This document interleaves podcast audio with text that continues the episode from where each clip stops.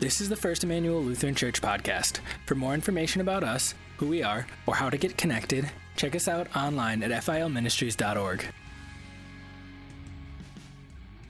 Good to see all of you. This is it. Give yourself a round of applause. You made it through 22 chapters. Almost, not yet. See if you can see if you can hang in there yet. One more session. My goodness. Um, it has been a little bit, hasn't it? Yeah. So I'm going to give you, you know, we talked a while ago about the Beatitudes, the seven Beatitudes that are found in the book of Revelation, and we never really jumped on it too much, so I just printed them off for you and where they're located. So, you know, Jesus had the Beatitudes in the Sermon on the Mount. These aren't, these aren't the exact same, obviously, but nonetheless, they are Beatitudes. Morning. There we go. All right. So, let's pray and then we'll look at our Beatitudes, huh? Lord, thank you for uh, this day. Um, we just pray that as we open your word, as you speak to us, that we would have those ears that hear. As we get to the closing of the book of Revelation, you give such uh, wonderful encouragement, and we just pray that we would find our joy, our peace, our anticipation in these words. Amen. All right. Seven Beatitudes. Uh, Revelation 1 3. Blessed is the one who reads aloud the words of this prophecy, and blessed are those who hear it and take to heart what is written, because the time is near. So, the wonderful blessing is being able to hear the word of God and believe it. Uh, blessed are the dead who die in the Lord from now on. Yes, says the Spirit, they will rest from their labor, for their deeds will follow them. So, to get to the second one, we got to go. Um, more than halfway through the book, right? We get to chapter 14. And really, the, the idea is um, two things. When you die, you get to go to heaven. But how important it is that we leave a legacy, a spiritual legacy, right? The third one is from Revelation 16 15. Look, I come like a thief. Blessed is the one who stays awake and remains clothed so as not to go naked and be shamefully exposed. Um, so that one's about preparation, about being ready. Number four, blessed are those who are invited to the wedding supper of the Lamb, Revelation 19 9. So it's by the gift of the Holy Spirit that we come to faith. From Revelation 20, verse 6, Blessed and holy are those who share in the first resurrection. Remember, we talked about that couple weeks ago first resurrection, coming to faith.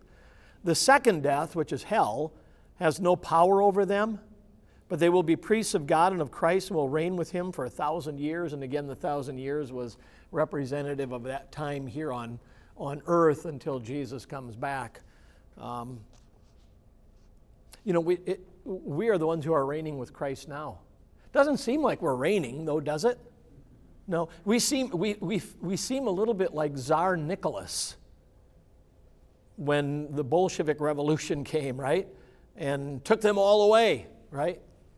Um, the, the last two we're going to see today from Revelation 22 7. Blessed is the one who keeps the words of the prophecy written in the scroll. And then just a few verses later, 22 verses 12 to 14. Blessed are those who wash their robes, that they may have the right to the tree of life and may go through the gates into the city. So that one is, uh, again, about eternal life. So, good?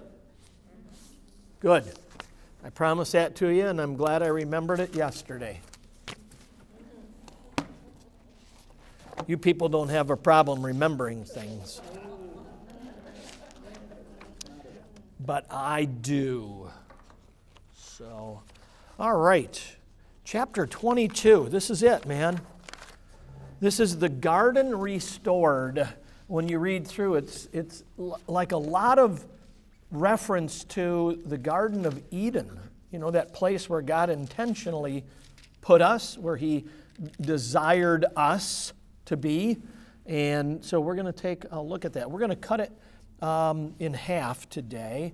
Uh, the, the first through fifth verses of chapter 22 we'll read and then we'll discuss. Is that fair? Sure. Okay, here we go. Revelation 22. Then the angel showed me the river of the water of life, bright as crystal, flowing from the throne of God and of the Lamb through the middle of the street of the city. Also, on the other side of the river, the tree of life, with its 12 kinds of fruit, yielding its fruit each month. The leaves of the tree were for the healing of the nations. No longer will there be anything accursed, but the throne of God and of the Lamb will be in it, and his servants will worship him. They will see his face, and his name will be on their foreheads, and night will be no more. They will need no light of lamp or sun, for the Lord God will be their light, and they will reign forever and ever. Sounds nice and inviting, doesn't it? Who doesn't like rivers and trees and leaves? Isn't that good? We need leaves, don't we? Here we are in, in moving into spring. How many have little crocuses poking their nose out of that? Yeah, my wife said, Look, we've got stuff coming out of the ground. I said, As long as it isn't a septic system, we're okay. All right. So, in these opening verses here, John sees another depiction of the new heaven and the new earth. So he's given us another view of this. So uh, this is um, reminiscent of the Garden of Eden. It doesn't mention, hey, the Garden of Eden, but when you read it, I think it, it brings up to us this closing chapter of Scripture brings into mind, into view, the opening chapters of Scripture. Genesis chapter 1 and 2, when God creates everything. In chapter 2, you know, he has the man in the garden and so forth. So there's this beautiful, there's this wonderful um, connection of what, what is to come is to restore what once was before sin. So it's kind of neat. You got chapter 1 and 2 of Genesis, and that's before there was any sin. And then from Genesis 3 all the way through until chapter 21, 22 of Revelation, you got man struggling with sin and God conquering sin. And then now in chapter 22, it's restoration time. Isn't that a beautiful image? So the bookends are, are just great. So even though Eden's not mentioned, I think it's a great reminder that God's going to restore his good and perfect creation, that ultimately um, nothing, nothing ultimately is going to um, destroy uh, the Lord's garden. Did I get you guys back here? Okay. So, verse 1, chapter 22. By this time, where is the dragon and the beast and the prostitute? They're in hell. They're in that lake of fire doing the backstroke. That was a joke. Chuckle a little bit. Doing the backstroke. Okay. Actually, they probably did a cannonball, and that was it. So, then the angel, and this is probably the angel that we met last week, right? One of the seven this is the angel. Um, the angel does what? Shows me this river of the water of life. So this imagery comes up throughout Scripture, doesn't it? So in the garden, if we go back to the Garden of Eden, there was a river which watered the garden. And then it became four named rivers, you know, the Euphrates and the Tigris. And, and that's in Genesis chapter 2, is it 10? Verse 10? It is. Genesis 2, verse 10. It refers to this river in the garden that waters the entire garden. And this, this now is the image that we're getting on this water of life. I think it represents the fact that only God can produce and sustain life, even here on earth. Um, when I was in public high school, we were taught evolution. Maybe you are too. And we were, we were kind of taught, I guess, spontaneous generation. Uh, the idea that, you know, we started with the Big Bang, right? And then after a few billion years, um, th- there was water on the earth. And then from the water came a single cell organism. So you, you have to have this interesting jump all of a sudden you have, and then the single cell organism, this amoeba, becomes multiple celled, and then it's like a tadpole, and then it comes out of the water, and you got land animals, and then you've got primates, and then you've got usins, right? We're there. But there's a huge jump from having water to having a single cell organism. And the law of biogenesis says this you cannot get life from something that's non living. It's scientifically impossible. So, the big theme these days is follow the science. I like that theme because if you do that with evolution, you can't have evolution. There is no such thing as spontaneous. Life has to engender life. So, if I'm a Christian, I would say, well, that's pretty easy to figure out. You know, ours is the God of the living. He formed the man out of the dust of the ground, and then he did what? He breathed into him the breath of life, and man became a living being. So, a living man because of a living God. So, my friends who are evolutionary atheists would say, well, then where did your God come from? Right? Which is interesting. Richard Dawkins, who is like the foremost atheistic evolutionist today, has proposed the theory of um, direct panspermia, which means aliens seeded the world with single cell organisms, which evolved into you and me. So, my question to our friend Dr. Dawkins would be Where'd your aliens come from? They came from other aliens. Well, where did the other aliens come from? Well, they came from other aliens. Finally, you have to have a super alien who was always there. Isn't that interesting? Yeah. So, you never heard that one? Oh, it's in, it's in science textbooks now. Isn't that amazing? Aren't you glad you're not in science class right now? Ah. So, um, in John chapter 4, Jesus talked to a Samaritan woman at a well about water of life, didn't he? So, this theme keeps coming up and it's connected with God all the time. This water of life thing is always connected with God. And a similar scene in, in Ezekiel 47 the opening 12 verses, and also in Zechariah 14 8, there, there's this imagery of this river of the water of life. You know, I was saying to someone, maybe we should study Ezekiel, the end times, next. And someone said, no, we've had revelation. We need to move on. So maybe next year we'll look at the end of the world through the eyes of an Old Testament prophet, right? Maybe we'll do that. So I think really what's going on here in the new heavens and the new earth, God and the Lamb will be the source of life and sustenance. Perfect life. Okay. Um, this is uh, kind of an interesting tree, this tree of life. And in the Greek, it, it almost sounds like the tree stands between the river and the street, which means it can be seen from either side. So, what does that all mean? Well, first of all, the tree of life appeared in Genesis 2, verse 9. Remember, there was the tree of the knowledge of good and evil, and there was the tree of life. After Adam and Eve ate from the tree of the knowledge of good and evil, what needed to be done?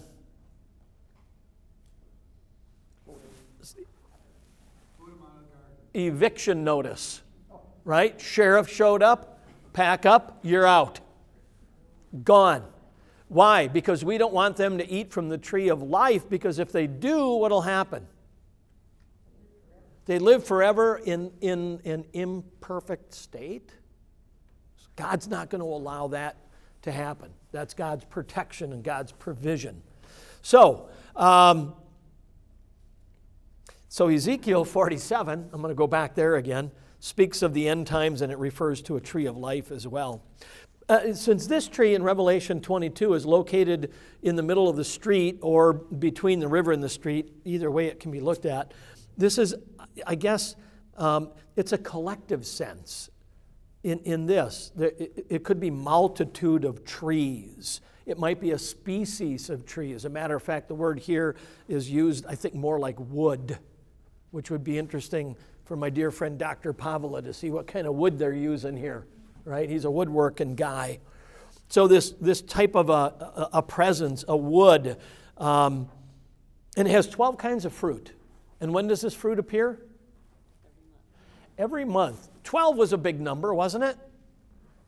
12 tribes, 12 apostles. And we, we mentioned that 12 was probably brought in there because it represents the entirety of those who believe from the Old Testament and the New Testament.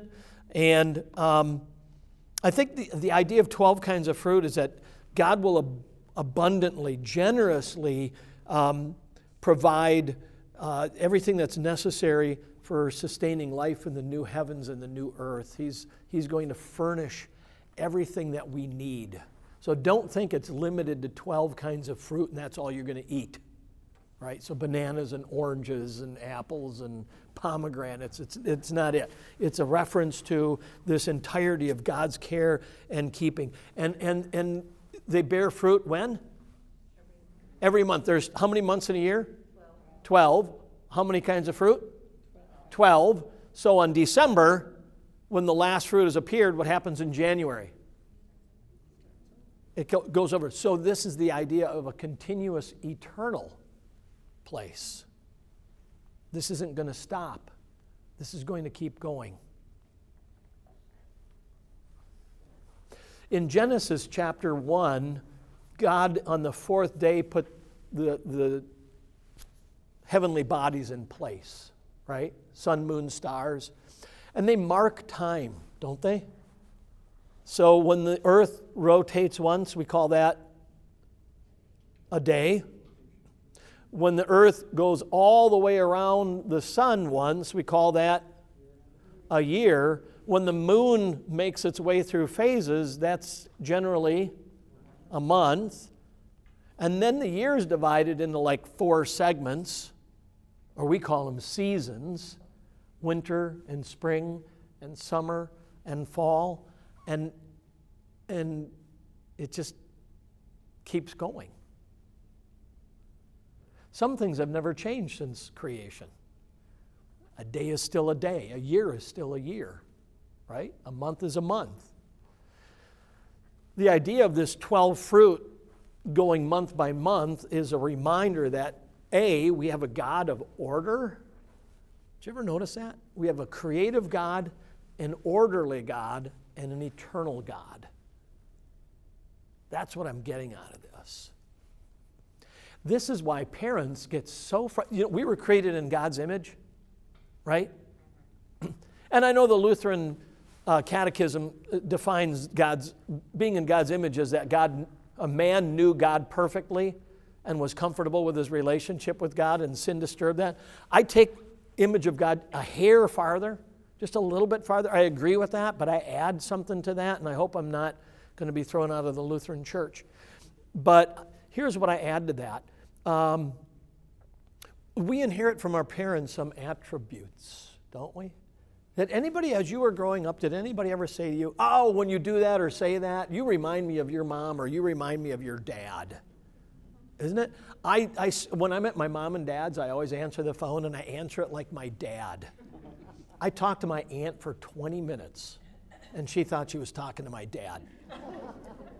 And then, and then I thought, how do I get out of this without making her feel foolish and me feel embarrassed?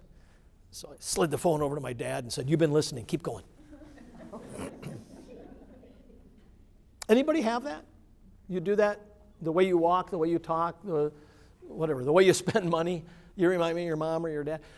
I think, I think, part of the image of God is we have, we have some of that creative attribute. I think all of us are creative. Some people like are good at woodworking. Some people are good with their hands. Some people are creative with the words they use. Right? Or I go past homes and they're just, oh, they're just finely manicured. They're, they look amazing. You're creative, whether you believe it or not. Doesn't mean you have to be artistic, but we're creative people. The other thing is, I think we're orderly people. Do you ever walk in? I, I have a friend who is uh, a, a, professional. I walk into his office, it's like, ooh, you know, was there a, was there a tornado in your office? Like, knows where everything is, knows perfectly where everything is. And tell me about this. She worked with someone like that. Really? Yeah, it was scary to go in his office. But if you said, I need X, Y, Z, Right there, here you go. Know right where it is. This is why parents open the door of their children's rooms and say, Good God, because a good God is orderly. My oldest daughter was the sloppiest person on the face of the earth. And when you go to her house now, everything is in perfect order. And I, I, I went in to her house I, and I went back out and I looked at the address. this is the right house. This is interesting. Yeah. So uh, th- this is, I think this is God again from Genesis all the way over here to Revelation. I'm the creating God. I'm the God who does all things well. And then, that we have these leaves, these healing leaves, which reminds us that how many leaves are there on a tree? There's lots. And when it's a, when it's a hot day, what do you do? Go sit underneath that tree, right? Remember, Jonah wanted to sit under those leaves and the worm ate him all away? Yeah, so these healing leaves are a reminder for us no more in heaven, no more pain or problem or trial or trouble, no more disappointment, disa- distress, disaster, or death. There, it, none of it. We've got the healing leaves. Everything, everything that we detest on earth is not in heaven. Please. I'm just trying to think if I said that to somebody about, you know, they, because, you know, you think that, you know, we have the or, or whatever because God does. Because, like you said, you want to step further. And yep. sounds plausible, but I want like the little nugget to say where you're coming from. Get yeah. Because um, I I take that point only because of observation. Okay. I just look at us as human beings, and, and there's this order. And I look at God. I mean, okay, here you go. Um, grandchildren. It was easier with children, it's harder with grandchildren. So we do, we do the grandpa swing. So you put them on your, and you swing like this. Yay, yay, isn't that fun? Yay, yay, yay, yay, yay. Put them down. They turn around and say, Yay, yay, yay, yay. Uh. Uh, and then finally, Finally, one of my daughters will say, Well, this was fun, but he's probably going to have a heart attack in our house. So leave grandpa alone. Do it again. God does it again and again and again. So the crocuses are coming up again. And the leaves are going to come out again.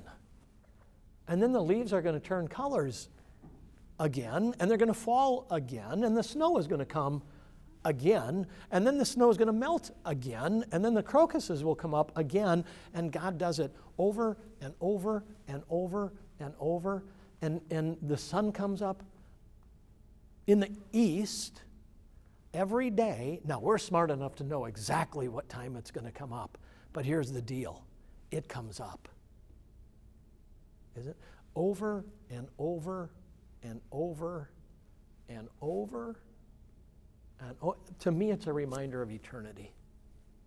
It's also a reminder my God is unchanging. So what you're saying is, because we are created in the image of God. Yep, And God is an orderly. Yep. We become orderly people. Yeah. Okay. And we've got this, we've got kind of this innate understanding of what's right and what's wrong. Mm-hmm. Right? You go to any go to any culture of any time, whether that's a very primitive culture or a very advanced culture, and they still have the same basic values, right? It's wrong to murder. You shouldn't steal. You shouldn't lie. Right? How did that happen? Because God created us in His image, and He's this perfect God.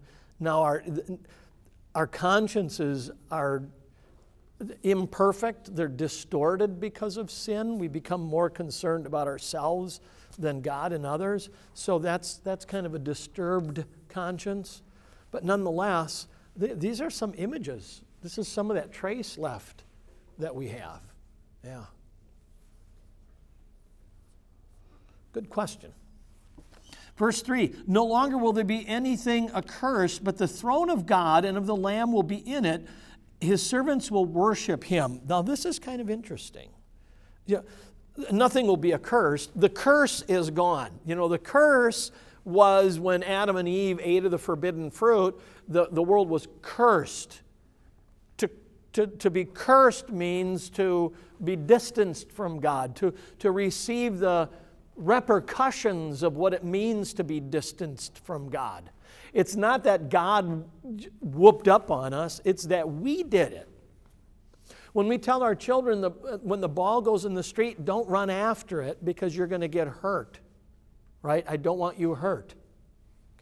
When the ball goes into the street and the child runs after it, the dad does not get on the phone and say, Hey, Herb, can you get the Buick out of the garage and run the kid over? No, no. But the kid takes the chance and brings the hurt and pain upon himself as Adam and Eve did. They open that door. Or as the Greeks would say, they open Pandora's box. So, uh, interesting point. All of a sudden, what's on the throne? The throne of God and of the Lamb will be in it. It sounds like they're seated together here, isn't it? Yeah. This is the center and focus of the new heaven and the new earth. This is the first time that John sees the Lamb on the throne with the Father. Earlier, the Lamb is near the throne, but not on the throne. Now he's on the throne.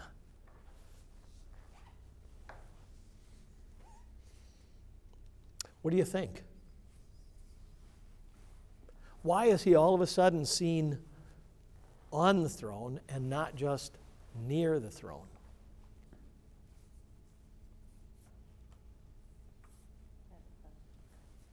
Um, my translation says, "The throne of God and of the Lamb will be in the city." So it doesn't say on the throne, it's an NIV, twenty twelve. Yeah. Um, I, I kind of like this a little closer to the Greek. It's, it's a combination. The NIV, read it again. The throne of God and of the Lamb will be in the city, and his servants Yeah. will serve him. So they do it this way the throne of God and of the Lamb. So you got both of them there. So it, it's, it does follow the Greek. I kind of like this understanding here um, that the throne of God and the Lamb. Uh, I think it's a, it's, it's a signifier that everything's done. Jesus has got it all completed. The Good Friday thing is done. The Easter morning thing is done. Right? The, the devil has been bound along with the beast and the harlot and thrown into the lake of fire. The new heavens and the new earth are there. Ah. What's your Sunday afternoon like? I'd like to know from real people. What's Sunday afternoon like for you? Packer football. Cooking. Yard work. Go for a walk. 12:30 I go home. I take my shoes off.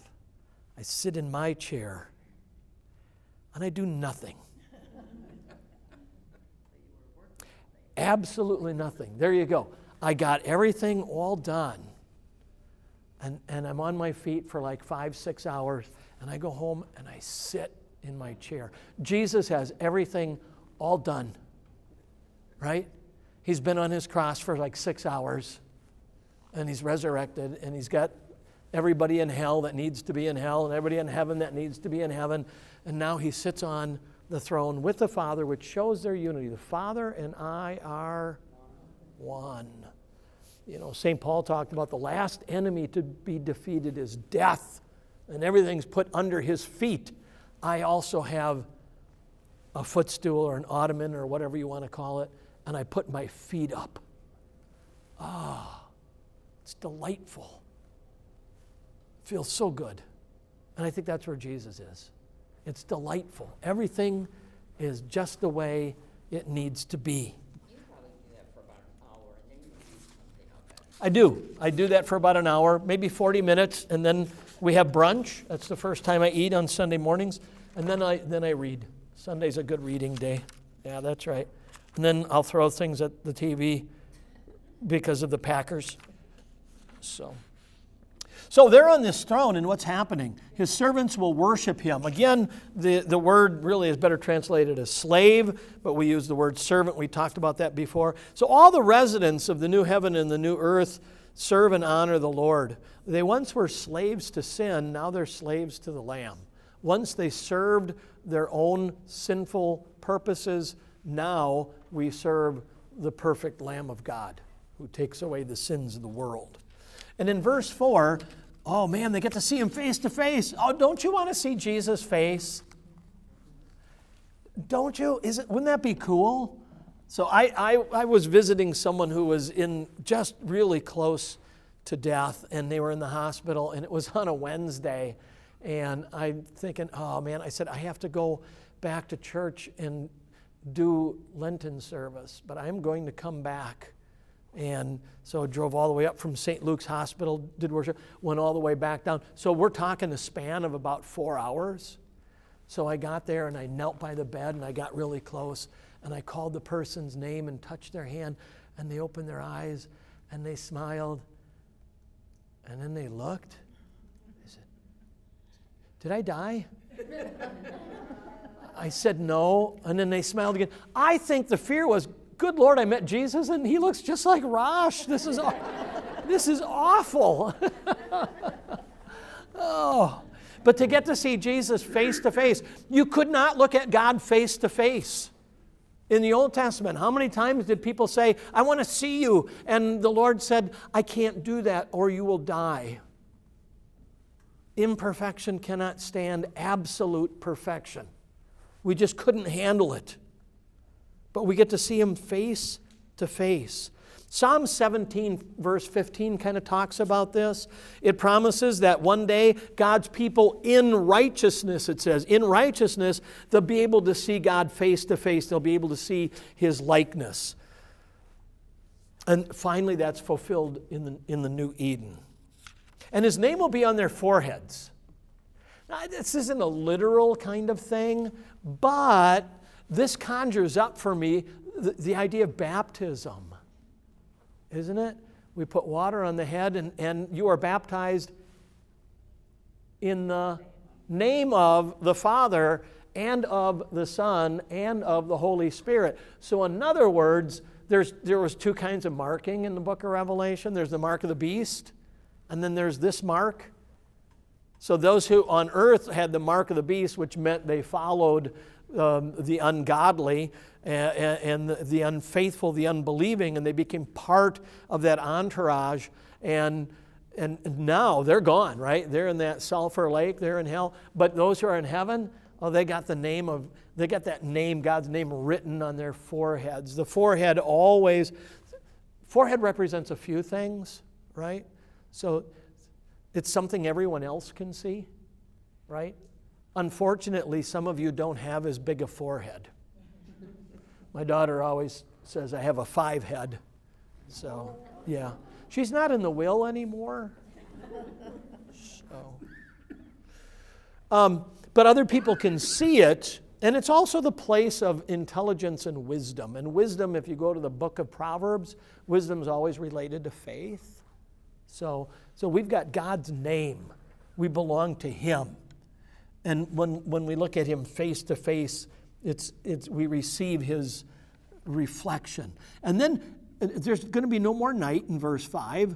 Uh, we're not even going to need a, a lamp or the sun because God will be their light and they will reign forever and ever. Now, this doesn't physically mean that there's no sun. I don't, maybe there isn't, but it really kind of echoes last week, chapter 21, verses 22 to 25.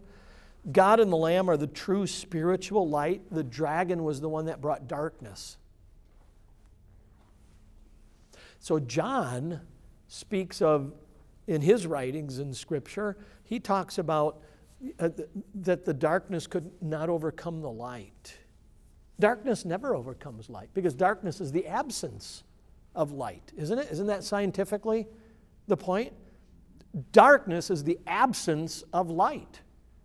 So anytime you bring light in, what's stronger, light or dark? It's light. If darkness is the absence of light, then the absence of, of God is evil. Evil is the absence of good, and God is the embodiment of good.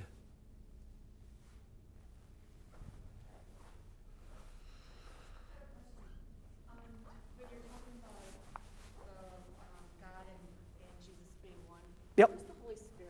Yeah, where is the Holy Spirit? Does this guy get shortchanged or what? You know, it's like the Holy Spirit. Where is this guy? He's gonna. Sh- we're gonna find him in a little bit. He's gonna show up. He's been there all along, but he's kind of like the guy that almost works behind the scenes. You know, like it almost seems like you've got God who's the producer and the director, and Jesus who's the star, and then you got the stage manager who's behind, right, working all the scenery and, and, and all of that stuff. Um, but we're going we're gonna find them. Yeah. Good question. So uh, let me go verse um, 6 and following. Six, and six to the rest of the book. And he said to me, These words are trustworthy and true. And the Lord, the God of the spirits of the prophets, has sent his angel to show his servants what must soon take place. So, this is kind of what we would call the epilogue. If you read a book and there's a little bit of an epilogue, kind of like, oh, here's kind of a little summary wrap up. Verse 7 And behold, I am coming soon. Blessed is the one who keeps the words of the prophecy of this book. I, John, am the one who heard and saw these things. When I heard and saw them, I fell down to worship at the feet of the angel who showed them to me, but he said to me, You must not do that. I am a fellow servant with you and your brothers of the prophets, and with those who keep the words of this book. Worship God. And he said to me, Do not seal up the words of the prophecy of this book, for the time is near. Let the evildoer still do evil, and the filthy still be filthy, and the righteous still do right, and the holy still be holy. Behold, I'm coming soon, bringing my recompense with me to repay everyone for what he has done. And the Alpha and the Omega, the first and the last, the beginning and the end. Blessed are those who wash their robes so that they may have the right to the tree of life and that they may enter the city by the gates. Outside are the dogs and sorcerers and sexually immoral and murderers and idolaters and everyone who loves and practices falsehood. I, Jesus, have sent my angel to testify to you about these things for the churches. I am the root and the descendant of David, the bright morning star. The Spirit And the bride say, Come. And let the one who hears say, Come. And let the one who is thirsty come. Let the one who desires to take the water of life without price. I warn everyone who hears the words of the prophecy of this book if anyone adds to them, God will add to him the plagues described in this book. And if anyone takes away from the words of the book of this prophecy, God will take away his share in the tree of life and in the holy city which are described in this book. He who testifies to these things says, Surely I am coming soon. Amen. Come, Lord Jesus. The grace of the Lord Jesus be with all. Amen. Okay. So there is this is an epilogue. There was a prologue to this book if you remember in chapter 1. In the prologue we were given the source and the purpose of the message. It was an introductory remark. Now here in the epilogue uh, is an affirmation of what was revealed. So the prologue said, here's what's coming and here's who's bringing it. Then was the message.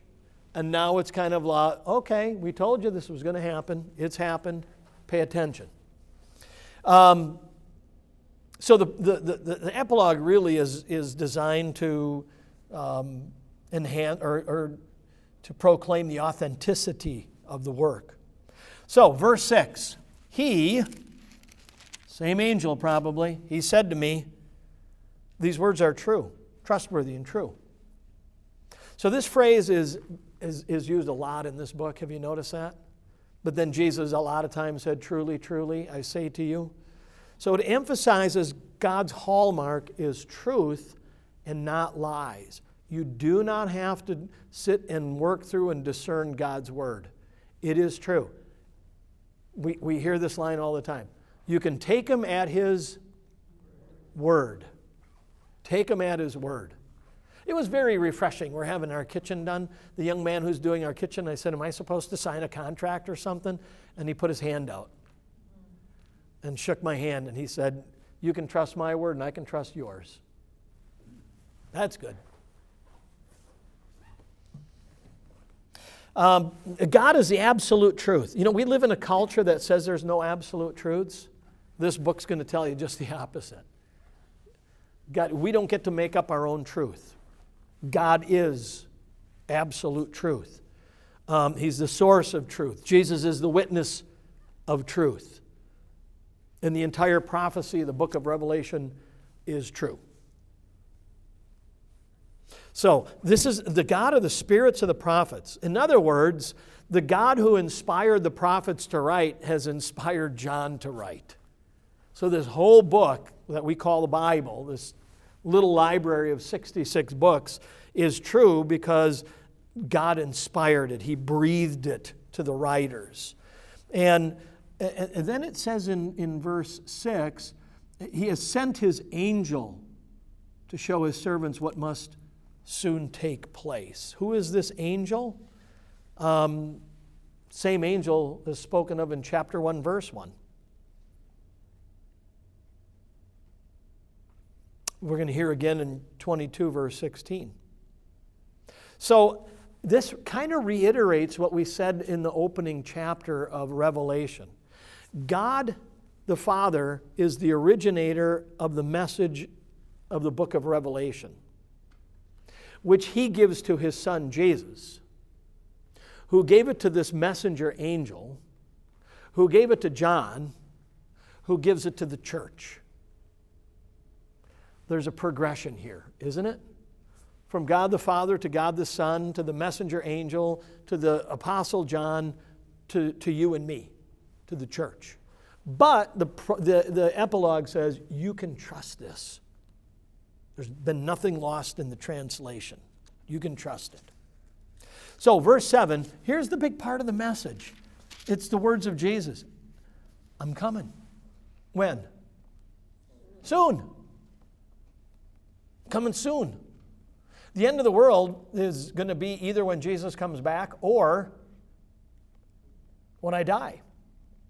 It's the end of the age for me, right? It's that time, it's the end. So Jesus speaks of his second coming. Blessed is the one who keeps the words of the prophecy of this book. And uh, according to your sheet, this is number six of the seven Beatitudes, isn't it? Right? So, blessed are, in, in Luke we read, right? Jesus said, Blessed are those who hear the word of God and keep it, live it, embrace it, walk by it. This is what he's saying here. It's one thing to hear the words of the prophecy, it's another to heed them. So in verse 8, I, John, am the one who heard and saw these things. So he says, I am a witness and I can testi- testify to this. He's echoing what he said in chapter 1, verse 9 and following. And he fell down to worship. Is this, remember he did that in chapter 19? Remember that? And the angel said, Knock it off. Get up. Is this a second time he's done it? I think it might be that he's bringing to mind before that, you know, it's God's message. He gives it to Jesus, he gives it to the angel. The angel gives it to John. John worships the angel, and the angel is saying, No, no, no, no, no, I'm just the messenger. You know, you've heard the, you've heard the line, Don't shoot me, I'm just the messenger. This is on the other side of that coin. Don't worship me, I'm just the messenger.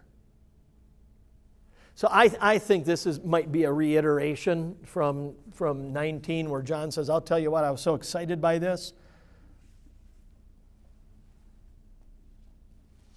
There's a neat statue, I think it's coming down in Boston, of Abraham Lincoln. And after Richmond fell, Abraham Lincoln uh, went into Richmond with his son and walked through the streets, and many African Americans who had been freed came and fell before him. The Father Abraham, they called him, or they called him the new Moses. And, and there's a statue in Boston depicting this. But Lincoln says to the man, Stand up. You fall on your knees to no one but the Lord. Is that neat? I think, I think it either came down or they're going to tear the statue down, which is kind of, kind of for a, for a Lincoln lover like me, that's kind of tragic. Um,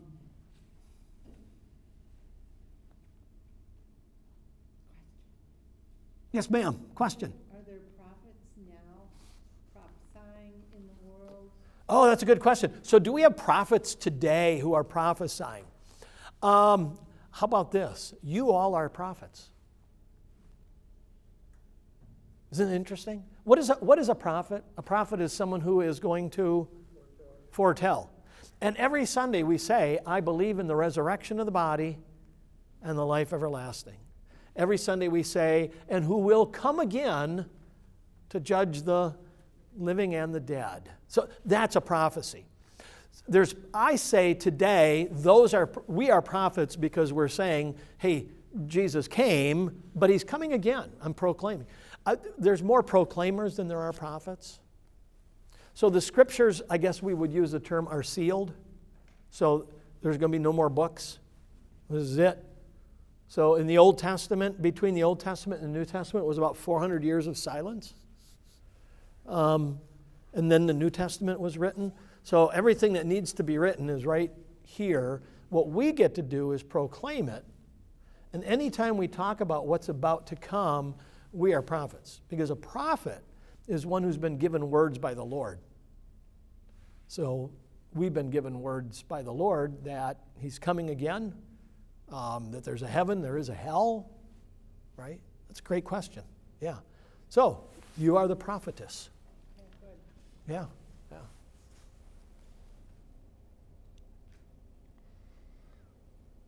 And you know, when we prophesy like that, the world isn't really excited about that. And then we think about poor Jeremiah when people weren't excited about him.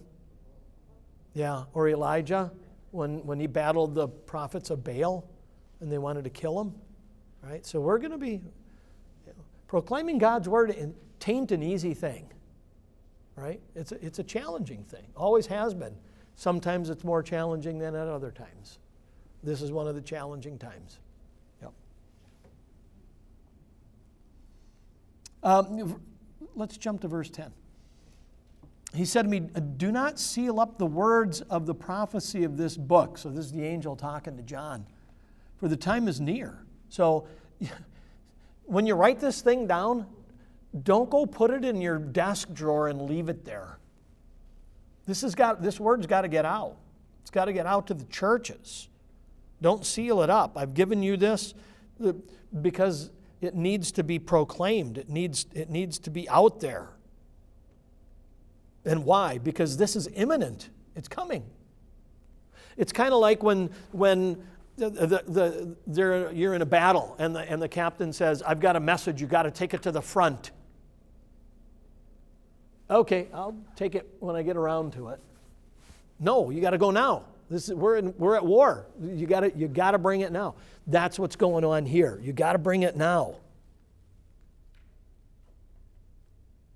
I had an uncle who fought on the Italian side in the First World War. He would tell stories. He said, I, have never been mad at anybody. He had beautiful Italian accent. I'm a mad at a no one. Why do I want to shoot anybody? I shoot two ducks during the war. And then one day they say, Here's a message. Who wants to be a hero and take it to the front? And I thought, That sounds good. He took the message, made it to a town. They were having a festival. He stayed for a week and figured that the message was probably outdated, so he went home.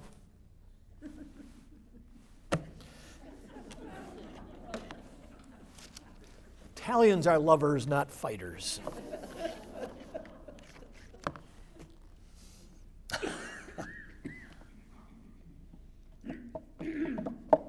Let the evildoer, says verse 11, still do evil. Let the filthy still be filthy. Let the righteous do right, and the holy still be holy.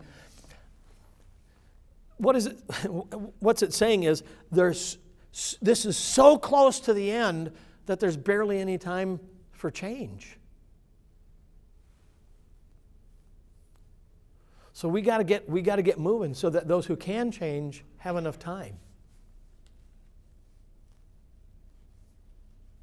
You know, I think the worst thing we want to say is so and so passed away and I never really got around to dot dot dot. Right? Fill in the blank. You know, never had a chance to say how much I appreciate it or say that I love or share the word of Jesus. Right? So time is short. Was it my friend Dr. Kieschnick would always say, Time is short and hell is hot. We got work to do.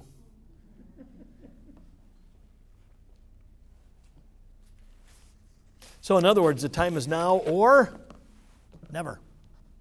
So, again, we're going to get to the words of Jesus in 12 and 13. Behold, I'm coming soon, bringing my recompense with me to repay everyone for what he has done. I'm the Alpha, the Omega, the first, the last, the beginning, the end. So I'm coming soon. It's another warning. Recompense can also, how many of you have the word reward in your translation? It's, re, it's, it's either way. Um, I like the word reward better than recompense. So I'm going to give to everybody what he's got coming. Okay? If you if you don't believe in me and you believe in yourself, all right, I'll give you what you got coming. If you believe in me, I'll give you what you got coming eternal life.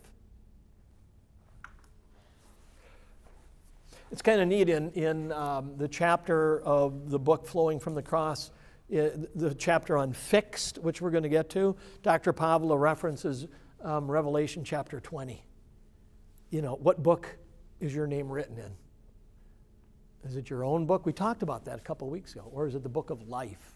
So, um, if anybody still wants one of those books, I got a couple if you want to purchase. So, behold, they're going soon. Um, it, in, in New Testament Greek, this word usually means a spiritual compensation. So it, it's in Matthew 6, verse 1. It's in Matthew 10, verses 40 to 42. It's in 1 Corinthians 9, 17, and 18. So here, Jesus is giving his followers a reward, but it's not for what they have done, it's for what he has done. The reward is heaven for those who believe in Jesus and trust in his work. And then he refers to himself, this is interesting Alpha, Omega, first, last, beginning, and end. So the Father and the Son both claim the title of Alpha and Omega. Jesus and the Father both claim the title beginning and end. Isn't that interesting? Jesus alone claims the title of the first and the last. He does it three times in Revelation chapter 1, chapter 2, chapter 22. Holy Spirit's coming. Verse 17, hang on, we got him coming. So the Alpha and the Omega refer to God as beyond all creation.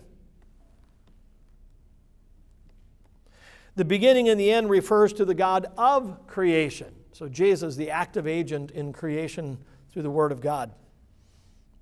The first and the last refers to Jesus as the Lord of the church. So again, the first and the last, so the, the, I'm the Alpha and the Omega, that term, the beginning and end, that term they, that belongs to both Jesus and the Father. First and last only refers to Jesus since he's the one who himself lived, died, and rose for humankind. And then he talks about how blessed, this is the last of the seven Beatitudes, are those who washed their robes. Um, in John 17, John saw those who washed their robes in the blood of the Lamb. Here it's a reminder of that blessing. And these are the people that enter by the, the city by the gates. You can only get into heaven through the gate. There's no sneaking over the wall.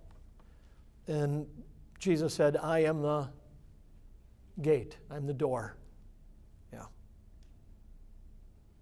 So, outside, verse 15, outside the city gates are the dogs, the sorcerers, sexually immoral, murderers, idolaters, everyone who loves and practices falsehood. The dog doesn't refer to a canine. Sometimes we hear people who are scoundrels referred to as dogs. Haven't you heard that? Ah, those dirty dogs. Yeah. Those are outside.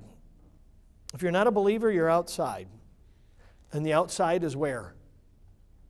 Hell. There's only two places here heaven and hell.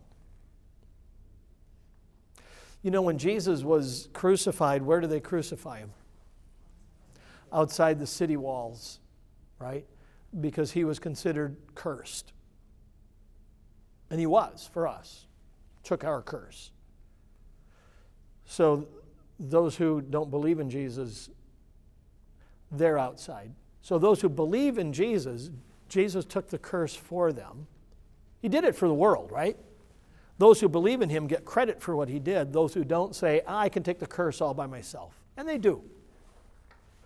It's just a long time eternity. Uh, the word falsehood, he winds it up. The ones who practice falsehood, that's anything contrary uh, to God is false, therefore it's evil. Um, 16, I, Jesus, have sent my angel to testify to you about these things for the churches. And then he said, I'm the root and descendant of David, the bright morning star. So, I am the root.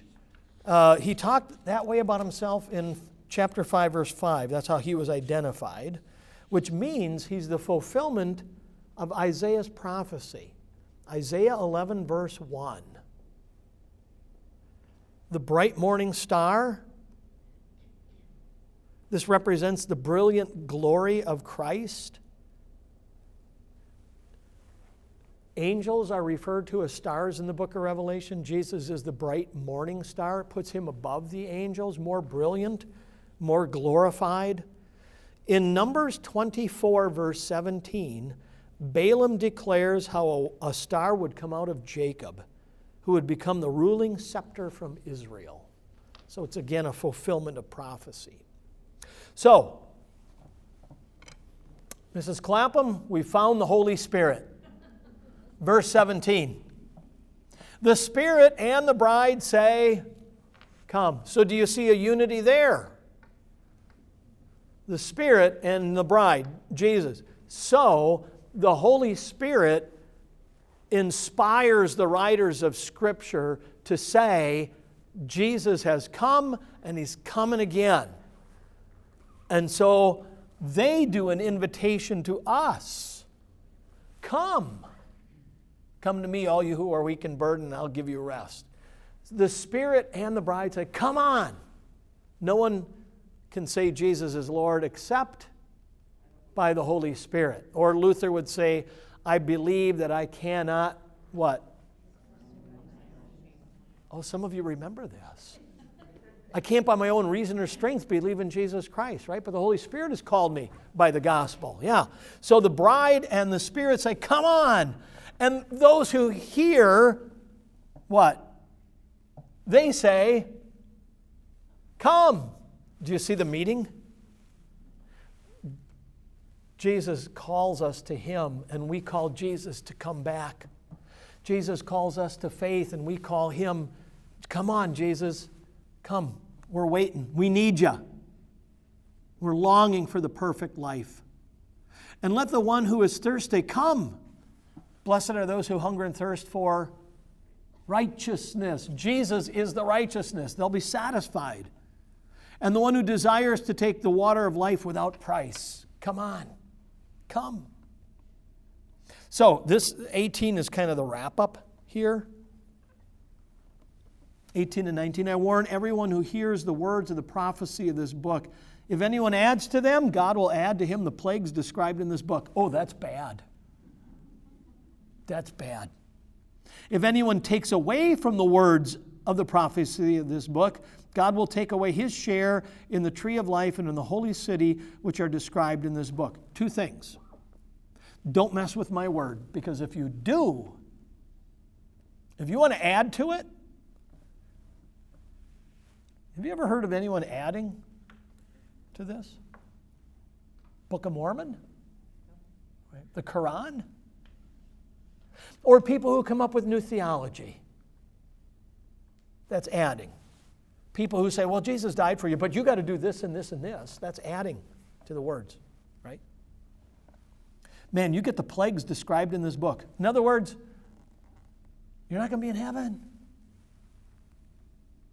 And if anyone takes away from the words of the book of this prophecy, well, Jesus died for you, but you got to do something that's taking away from Jesus. What happens? Man, you don't, you don't get to be in heaven. Who did Jesus die for? He died for all. For God so loved the that he gave his only begotten Son, that whoever believes in him would not perish but have eternal life. God would that all men be saved and come to the knowledge, right, of the faith, of the truth.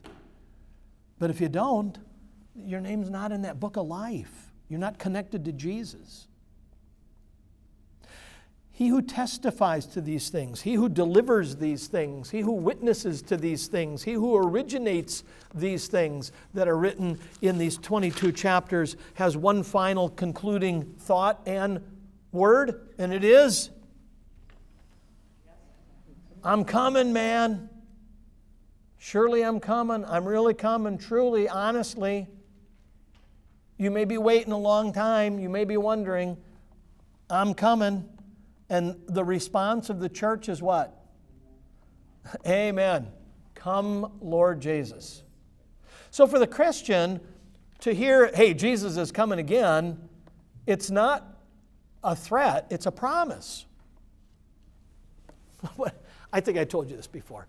When I was doing my vicarage in Oklahoma, um, my, the house I was renting, uh, the backyard butted up to the ball diamond of the public school.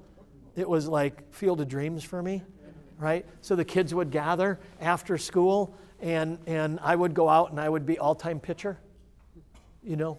So I'd be the one who would pitch for both teams, and, and I would throw. And, and the time Billy, Billy's mom said, Billy, come home. It's time for dinner. And, and Billy says, Oh, man, Vicar, just throw me. throw me one more. I want to hit one more. Said, okay, so you're throwing swing and a miss. Billy, come home for dinner. Uh, just let, I, let, let me, one more. Swing and a miss. Pretty soon we're going to hear, Billy, come home for breakfast. And, and I said, You had your two swings, Billy. You got to go. Mom's calling you. And, no, no, I just want to hit one. Oh, my goodness. It's going to take forever. I, bear, I almost like held it up for him. And it missed again.